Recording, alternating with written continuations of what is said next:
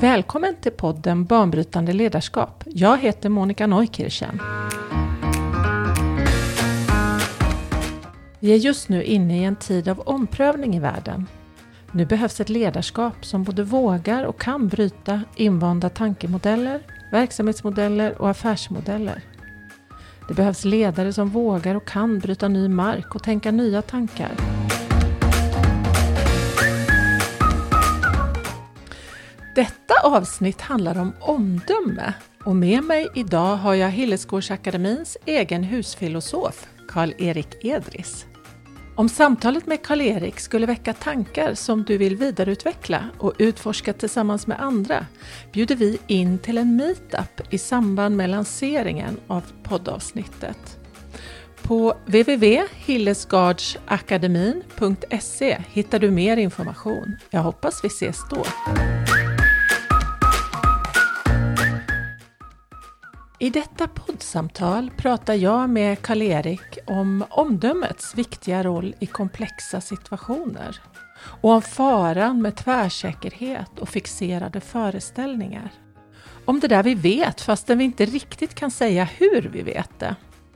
Vi pratar om vikten att ge människor utrymme att lyssna till och lita på sitt omdöme och om omdömets betydelse för lärande och innovation. Första gången jag gjorde en riktigt djup meditation kring omdömets betydelse tror jag faktiskt var 1958, 59 kanske. Jag, alltså jag, var, jag var inte särskilt gammal. Farsan hade köpt sin första bil, en PV och vi skulle åka till Vänersborg. Och dagen innan hade det varit en svår trafikolycka på den där vägen där två personer hade omkommit. Och när vi kom till det vägavsnittet där olyckan hade skett. Det var ju någon frontalkrock av något slag. Så var det den absolut bredaste vägen på hela eh, den här sträckan då från där vi bodde till Vänersborg. Och det snurrade igång min lilla pojkhjärna så jag tänkte det här skulle ju fem bilar kunna mötas. Varför körde de på varandra? Och jag tänkte så intensivt på det så det är inristat i hjärnkontoret på mig när jag slutligen kom fram till att det berodde väl förmodligen på att eh, en av gubbarna tänkte, ja men det var ju vänstertrafik på den tiden, det här är min vägbana. Så kom den andra över av någon anledning på den där banan och tänkte den där jäveln gör fel, jag har rätt, jag kör, det här är min väg, pang och så var de döda. Jag fick för mig att det var fixerade föreställningar som gjorde att de inte klarade av. Det var, jag, jag vet ju inte hur det gick till. Men just den här reflektionen kring att när man kommer i en situation som man inte vet hur man ska hantera och man då är låst av föreställningar och inte gör inte liksom kan fånga situationen. Det, det, var, det har ju med omdömet att göra för omdömet är ju, vad ska man säga, vi är ju nästan alltid i situationer där vi inte har fullständig kunskap men vi är tvungna att hantera ändå. Och så gör vi det på olika sätt. Och har vi bra eh, omdöme så visar det sig att trots att vi inte visste vad vi egentligen borde göra så hade vi någon slags känsla för det och det blev bra. Och då är det det som är grunden till dåligt, eller jag till, att säga att någon har gott omdöme. Men att liksom säga exakt vad omdöme är, det är ju inte lätt. Men om vi, eh, om vi sparar den frågan, ja. om vad omdöme är. Det här med fixerade föreställningar översatt till en annan situation, vad skulle det kunna vara vad skulle det kunna vara i ett arbetsliv till exempel? Eller ja men så här har vi alltid gjort. Mm. Alltså, I min värld så känns det som att mm, alltså omdöme, alltså det, det är ju att fånga Alltså ha någon slags känsla för vad som är rätt läge. Jag vet inte jag vet ju inte om det här är ett exempel på omdöme men jag, det dök upp en bild i mitt inre från ett annat arbete jag hade när jag var ung. Eh, jag jobbade på mentalsjukhus och eh, jag var på en avdelning för senila personer. Och så skulle jag mata en, en eh, kvinna där då, en gammal kvinna som var helt borta. Och just den där dagen så vägrade hon att öppna munnen, vilket ju är en väldigt försvårande omständighet vid matning. Och jag trugade ju och tänkte jag skulle bända in eh, skeden i käften på henne. Och liksom, vadå? Nej, det, hon, hon flinade och såg väldigt glad ut och tyckte att det var utmärkt att hålla munnen Ehm, stängd och jag trugade och trugade. Och vid något av de där trugningsförsöken så tryckte jag upp potatismos på överläppen på henne. Och då visade det sig att då slickade hon i sig det. Och då tänkte jag, är det så du vill ha det? Så då började jag blanda fisk och eh, potatismos i lag så jag fick rätt konsistens och så la jag eh, upp maten på överläppen på den här madammen varvid hon slickade. Så att den här improvisationen i den här situationen det var ju då min, liksom, mitt fria tänkande där. Det stod ju inte i någon manual att vid, när sådana här situationer uppkommer så stryk potatismoset på överläppen på den gamla damen. Det kommer visserligen att ta lite tid men jag matade henne på det här viset. Och det var, jag glömmer aldrig den där stunden. Det, var någon, det blev någon speciell konstig kontakt där som gjorde att jag jag, ja, jag ser henne ju tydligt framför mig. Och där, jag hade ju en frihet där, jag hittade på det där. Och då kände jag att jag gjorde någonting bra där. Istället för att säga att kärringen är hopplös, hon får ingen mat idag. Och det är liksom en situationsanpassad eh, grej för att få kvalitet i eh, bemötandet i, i just den situationen. Medan det andra näm jag nämnde här med bilolyckan, det är klart det hade ju varit bättre att överleva skulle man kunna tro genom att göra någon lösning som inte stämde med trafikreglerna. Så vad, om vi tar oss tillbaka till vad omdöme är? Alltså man kan ju tänka så här att har man kun, om man är i en situation som man ska hantera och man kan och vet allt om situationen verkligheten kan inte överraska på något sätt. Då är man ju i en väldigt enkel situation som en maskin skulle kunna hantera. Så att omdömet är ju det där eh, underliga, det är ju ett namn på det här att även om vi inte riktigt säkert vet så lyckas vi i situationen hantera det på ett sätt så att utfallet blir tillräckligt bra. Och har man riktigt bra omdöme, man kommer i en situation man kanske, inte, man kanske inte ens förstår vad man är i för situation men man tänker jag gör så här. Och så visar det sig att det gick tillräckligt bra. Ja, vad det är som gör det där, man kan ju kalla det intuition, man kan kalla det, vad ska man säga, att man har, man kanske har erfarenheter som det är ungefär som om man hade en behållare i sitt inre av lite ostrukturerade erfarenheter och så finns det någonting där som gör att det kokar upp en konstellation av, alltså man kokar ihop någon ny praktik i någon situation som en slags spontant uppkommen inspiration eller vad man ska säga om hur den här situationen ska hanteras. Där man har nytta av sina tidigare erfarenheter även om man inte på rationellt sätt kan förklara varför man gjorde det man gjorde. Det finns ju något liksom inspirerat, något i ögonblicket. Jag tror att Nattiko Lindeblad brukar ju prata om ögonblickets intelligens. Alltså att just i det där unika ögonblicket så gör man det som är rätt även om, även om man inte har några argument för det. Ögonblickets intelligens, eh, det är ett jättefint sätt att beskriva omdöme tycker jag. Vad, vad, ehm, vad handlar den intelligensen om egentligen? Om vi ska försöka ta oss ännu djupare in i det. Alltså omdöme handlar om att förstå helheten av situationen. Alltså vilka är inblandade? Vad, vad handlar det här om? Det är klart, kan, jag tänkte på fotboll nu här plötsligt. Där kan man ju säga att det handlar ju allt om att man har en blick för vad som är bästa. Det, alltså målet är ju enkelt, man ska ju vinna och det gäller att hindra motståndarna från att göra mål och själv göra mål. Men det är ju en gruppaktivitet. Så att det här att vara solospelare och göra eh, intryck på att kunna fixa saker själv, det funkar ju inte i längden utan man måste ju förstå samspelet med de andra. Och det goda omdömet kan ju då vara en perfekt avvägd spark i exakt rätt ögonblick. Va? Och det är ju inte något som det heller finns några manualer för utan det är någon känsla och de som är riktigt bra har ju det där. Va? Att man slår iväg någonting och det kommer precis på fötterna på den som springer som en ursinnig åt ett visst bestämt håll som man också känner på sig att man ska vara.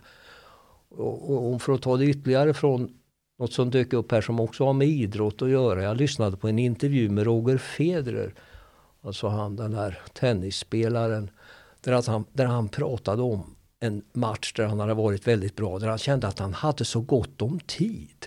Alltså att han kom in i något flow-tillstånd där han visste var bollarna skulle hamna. Han tyckte att han alltid hade gott om tid och han kunde få dem, och slå dem dit de skulle. Men när det inte är i det där tillståndet då blir plötsligt tiden då har man mindre tid, känner sig stressad, kommer en tiondels sekund för sent, slår lite skevt, bollen går ut. Va? Så att det har väl med flow att göra, vara i situationen, vara erfaren och känna det här är precis rätt grej att göra i den här situationen. För det är ju också så att det är ju först när man är i det tillståndet som man egentligen lär. För det, det, det, är ju väldigt svårt att internalisera en manual så att man känner att det är en del av mig som gör att jag lever och utvecklas. Hade jag, jag sväljer liksom manualen och så utvecklas jag från den. Så fungerar ju en datamaskin kan man säga. Men en människa fungerar ju inte så. Det, utan då känner man ju sin egen, man känner ju sin egen grej. Va? Vad händer med en människa om man får möjlighet att använda sitt omdöme? Och vad händer eh, med gruppen och organisationen om fler får, får möjlighet? Alltså för oss människor så känns ju livet bäst om vi känner att vi är hundraprocentigt närvarande och ansvariga i det vi gör. Och att om det inte funkar så kommer feedbacken tillbaka till oss och vi lär oss något av det. Det går ju inte att vara felfri. Man kan ju inte säga att ja, men de på övervåningen har räknat ut att om jag följer det här så kommer det aldrig att begås några misstag. Ja, det kanske inte kommer att begås några misstag men det kommer heller aldrig att bli någon utveckling. Därför att misstag, nya Nya situationer, nya sätt att titta på dem. Det är ju där ur, ur någon slags gråzon som det kan födas nya idéer om hur saker ska hanteras. Det är ju inte för att folk var manualiserade från början som vi har kommit dit vi har kommit utan det har ju varit bångstyriga pionjärer som har hittat på saker som kanske verkade helt fel men när man fick eh, tänka lite på saken så visade det sig att det där var ju väldigt bra. Va? Så att det, det bubblar ju någonting i människan. Va? Och de flesta av oss när vi är så att säga normalt socialiserade så söker vi ju det som är bra. Jag menar, är man i en situation och kan välja mellan att göra något som är bra eller något som är bättre så tar vi det som är bättre. I många organisationer där jag är inne så finns det någon slags, något slags antagande att omdömeshierarkin är samma, är lika med makthierarkin. Eh, vilket kan ställa till det ganska mycket. För det gör ju att någon som befinner sig långt ner i makthierarkin eh, inte ser att man eh, ens kan eller ska använda sitt eget omdöme för att det är på något sätt redan i anspråkstaget uppåt i hierarkin. Förstår du hur jag menar? Ja, ja, det gör jag. Jag, jag associerar direkt till någon historia som, jag, som har fastnat i mig om en eh, fabrik där man eh, framställde tråd, alltså som man, inte, alltså som man väver tyg med. Och man hade problem med den där maskinen, att tråden gick av titt och tätt och det var ju inte bra för produktiviteten och man hade, ingen, hade inte lyckats lösa det där. Och eh, sen var det i alla fall några nya chefer som fick för sig att man i alla fall skulle blanda in personalen vid maskinen. och då visade det sig att det fanns en person där som hade löst det problemet för 30 år sedan. och eh, då frågade de honom varför han inget hade sagt. Och då sa han det, ja jag sa det till min närmaste chef men han var inte intresserad. Och sen sa han inget mer. Eh, så att var, då kan man ju säga makten över, eh, makten över ökad vinst och effektivitet för det där stället. Det satt hos den här gubben som var underkänd för han låg för, var för, på för låg post eller position i hierarkin. Och därför var ingen intresserad av att han hade brutit mot omdömeshierarkin och var den som var allra, allra skarpast på den här frågan. Och det hade de ju fått betala med i många år. Och så kan det säkert vara på många ställen. Va? Att de här som sitter mitt i grejen va? kanske inte ens kan uttrycka det på rätt sätt utan det kan ju sitta i händerna på dem, en innovation eller någonting sånt. Va? Så det, det, där är, det där problemet finns nog överallt. Att man inte fångar upp den här processen när eh, förbättringar och innovationer, det bubblar ju i själva utförandet där man tänker ja men det här skulle jag kunna göra på annat sätt. Just det, så en konsekvens att inte ge det utrymmet är att innovationer inte kommer till. Ja. Innovationer som finns ja. där. Och en annan konsekvens som jag tänker på det är ju att fel inte påtalas. Om jag jobbar långt ner i en makthierarki mm. och jag ser att jag får en, ett direktiv uppifrån. Så mitt omdöme säger det här är fel. Mm. Så finns det ju en konflikt i det. Att jag ska å ena sidan enligt maktstrukturen så ska jag göra som jag blir tillsagd och å andra sidan så ska jag lyssna på mitt omdöme. Men det kan få konsekvenser i maktutövande linjen liksom. Ja, det, är ju, det där är ju en ytterst svår situation för är det Alltså ju mer auktoritär organisationen är så kan jag ju åka på, ut med huvudet före om jag står upp för någonting eget. Så att det där är ju, det där är ju en ledningsfråga. Att Eh, man må, eh, ska, ska ett, en organisation fungera bra så måste man ju vara lyhörd för de erfarenheter och förslag som kommer underifrån. Och det betyder ju inte att allt som kommer underifrån är perfekt. Men det jag känner för att det ska vara ett lärande så måste ju personer som har förslag känna att de har blivit så ärligt beaktade och bemötta så att de själva sympatiserar med eller tycker det var klokt att man inte följde deras grej. Att de har lärt sig någonting av att komma med det där förslaget och det kanske har bidragit lite grann på marginalen. Alltså det, det måste ju bli det, alltså för känner man att man har blivit överkörd så har man ju förlorat en medarbetares kreativitet och lust att vara kvar och så vidare för all framtid. Så det är någonting med respekten i samspelet med den som kommer med något egensinnigt när det nu en, den allvetande högsta ledningen har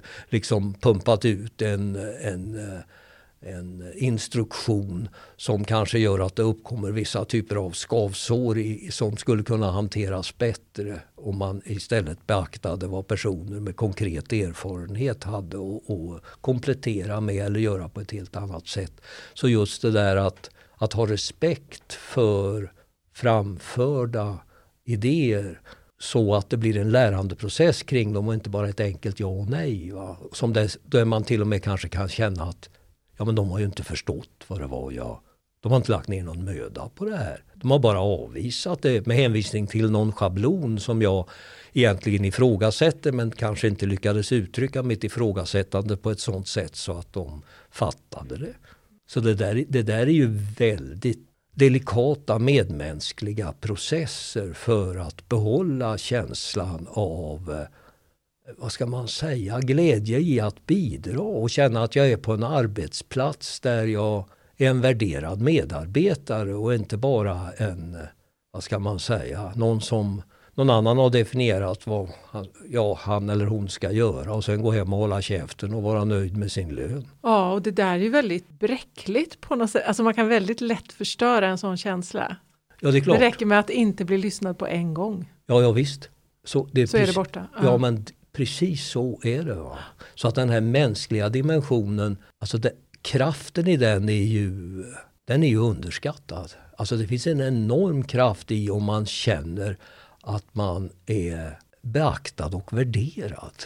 Så att det är en glädje att bidra. Annars så kommer man ju in i det där som jag kallar födkroksmedvetande. Alltså att man, man gör sitt, man vet liksom vad man behöver göra för att inte riskera sitt månatliga skadestånd brukar jag säga. Alltså man, lönen blir som ett skadestånd och man vet liksom ungefär vad man ska göra och man bidrar inte. Men man mår egentligen inte bra av det. Alltså att bidra liksom med hela sig själv som person och vara engagerad i och tycka om att utveckla sin förmåga att göra arbetet bättre. Det är ju, alltså det är ju en del av ett rikt liv. Så, så vad, vad är receptet liksom på allt det här att få Säg att vi ska, ja men att få en organisation med människor som får det här utrymmet, som inte har födkroksmentaliteten utan som har ett, ett annat typ av engagemang och tillgång till sin kreativitet. Hur får man till det? Det hänger ju på ledarskapet och att man behöver vara en mogen, en mogen medmänniska för att vara ledare. Det räcker ju inte bara, alltså man kan ju tycka att ledarskap blir att det är de som är bäst på att brösta sig fram och vinna maktkamper. Och att eh, när man kommer till toppen så är man den som är fräckast.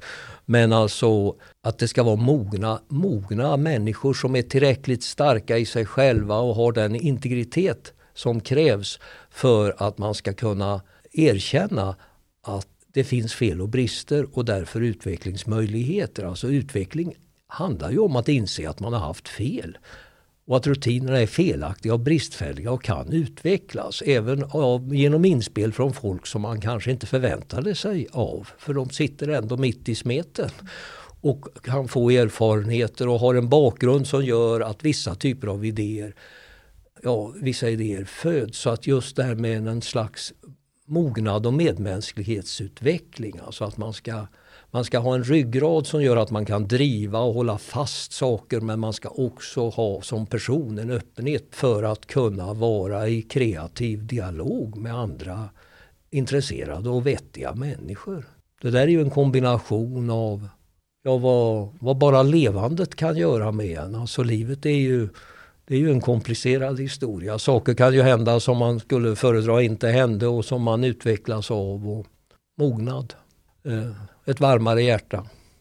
Men samtidigt vilja. Alltså ska man ha, vara ledare så får man ju inte vara för lättpåverkad utan man måste ju kunna hålla en linje och vara uthållig och, och se att svårigheter och utmaningar kan, kan vändas till positiva insikter. Så att omdöme är ju, eh, ja alltså det är en amorf sak. Va?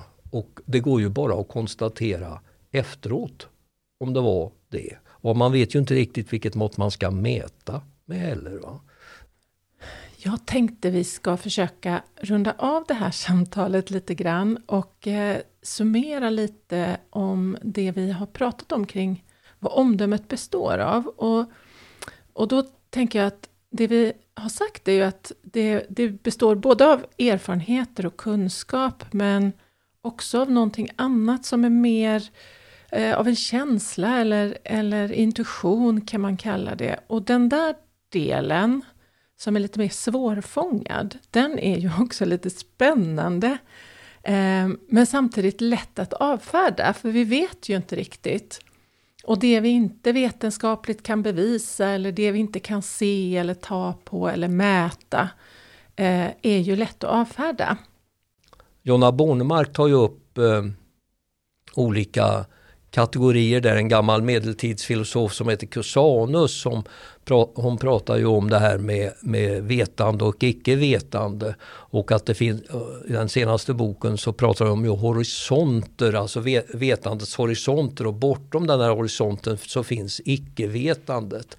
Och att nyckeln till att ha omdömet levande det är ju att ha en levande relation till det som man inte vet på det sätt som man vet om man till exempel har evidensbaserade studier som tycker att nu är det bevisat bortom varje rimligt tvivel att så här är det. Men det mesta här i livet vet vi ju inget om. Alltså vi är ju små, små varelser på en liten, liten planet i ett gigantiskt universum. Och vi vet, ja det är mycket vi inte vet. Va? Men den här, det att vi inte vet det, det är ju inte detsamma som att det inte går att veta. Och det är inte detsamma, utan det kan ju vara så att en del av oss, och det kan, jag såg plötsligt framför mig det här med antenner. En del av oss har kanske antenner som går ut i det där icke-vetande sfären alltså och har någon slags pejling som gör att det kan vara förstadiet till en ny briljant eh, vetenskapligt genombrott. Eller så är det bara en situationsanpassad briljans som gör att man hanterar en situation trots att man inte vet hur man skulle hantera den. Så det är klart, då kan man säga efteråt, hade tur jag hade tur. Eller det var intuition, man kan ju kalla det olika saker. Men att man håller på att erövra eh, nya områden. För om man ser historiskt på hur människan har gjort så visste vi inte särskilt mycket i början. Och så har vi haft pionjärer som har stuckit ut sin näsa eller sina antenner kan man säga då i det här som in, vi inte visste. Och det började kanske som intuitioner och så småningom så har det blivit annat och sen är det kunskap. Men den där, det där fortsätter hela tiden. Och att eh, det är det som det innebär att vara människa. Att vara öppen för det som de fantastiska rejonger eller vad man ska säga områden där vi inte vet. Men där vi skulle kunna veta om vi vågade öppna oss för det. Och det gäller ju inte bara yttre saker utan det gäller ju också oss som människor. Att eh, man kan ju, om man nu är en inskränkt liten egoist, så skulle man ju kunna då är det ju obekant för en hur det är om man är en varmhjärtad, inkluderande, omdömesgill och för många människor som nästan en, ett ljus, ett vägledande ljus. Att man har då mycket utveckling att göra som människa. Tack Karl-Erik. Varsågod.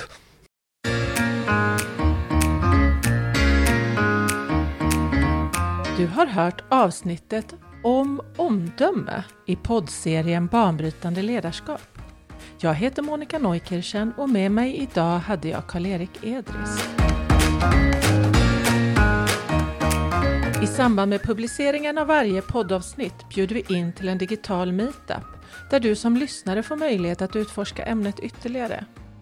Du hittar information om kommande meetups på www.hillesgardsakademin.se.